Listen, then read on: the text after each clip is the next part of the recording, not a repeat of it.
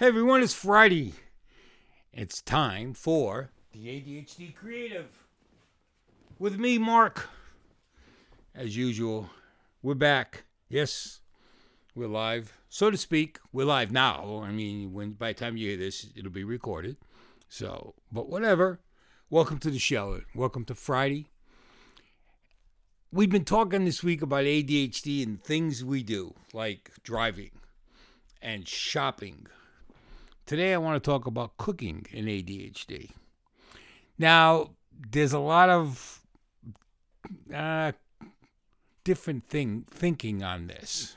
See, I find cooking to be the great equalizer for ADHD. Among everything else I do, that I work on, that I try to do, that I attempt to do, I find cooking to be the one thing that works to keep me focused.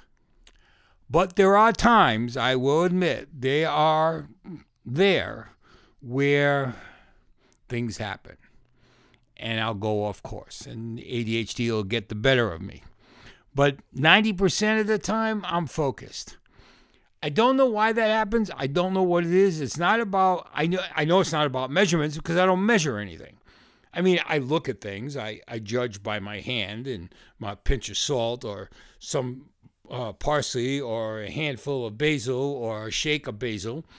Everything is calculated based on what I see, what I smell, and what I taste, not what I measure. So I'm not doing any anything that keeps me logically focused with my ADHD. I'm doing everything that's creative haphazardly and guessing and doing and tasting and, and trial and error, which usually pushes ADHD to the limits, you would think. It would make you really involved with your ADHD where it's taking over. But in this case, it doesn't. It truly doesn't. Now, does that work for everybody? From what I've seen, no. I've talked to a lot of chefs that have ADHD, friends that have ADHD that like to cook, and a lot of them say they have issues. They have to have it right down in front of them. They have to have the directions there. They have to have their iPad handy with the directions. There's something that gives them absolute control of their cooking. I guess everyone's different. That's why I say the jury's still out on this because there's no scientific proof of anything. I can't. I'm not a scientist, so I can't say, well, this way is the best. I don't know if it's the best. It works for me, but I find that when I'm cooking, if I'm really into it, I am very focused. I'm very on top of it. I know what I want to do. I know how I'm going to do it. I know like when I'm making bread, how I need to how I need to uh, knead it and and fold it and and build up the air in it. I don't have to think about it. It's natural. And that's what happens, I think. I think a lot of things we do, even with ADHD, becomes natural and we just do it. Shopping. Like I talked about shopping the other day. I know people with ADHD that need a list. They have to have that list and they follow it and they set their list up by the way they're going to shop. They have their list organized by department and then they follow it and they go up and down the aisles and they do it perfectly. I can't do that. I, I know what I need and I go in there and then I bounce around because I enjoy just being surprised. Cooking is the same way. The people that have everything iron laid out perfectly follow it in an, in an exact order.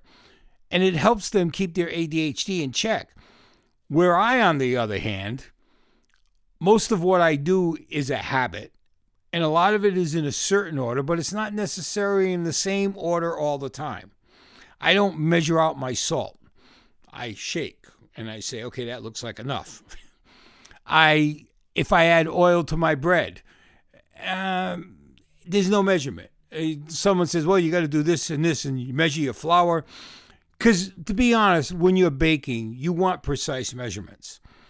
I wasn't taught that way. My grandmother didn't sit there and measure it out like 360 grams of flour and then so much water. She just made it based on the way she knew it needed to look and the the what she wanted as far as texture. And then she went to work on it.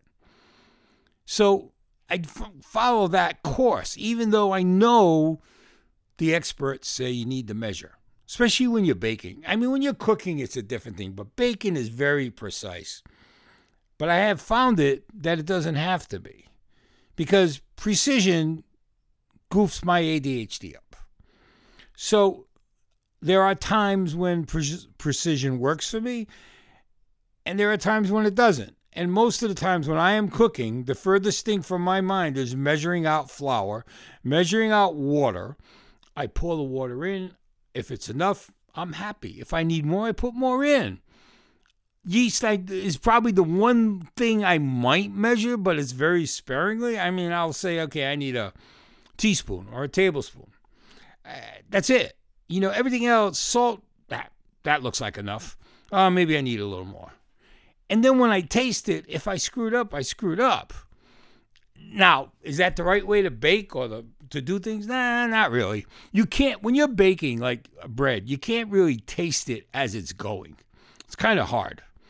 Cooking is a lot different. Cooking, I can I can take a sip of the sauce or I can try something, you know, stuff like that. But when it comes to baking, it's a lot more precise. So I don't go that way. But, anyways, ADHD and cooking, just another thing to think about.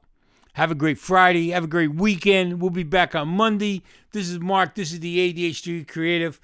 And we're out of here for today and for the weekend.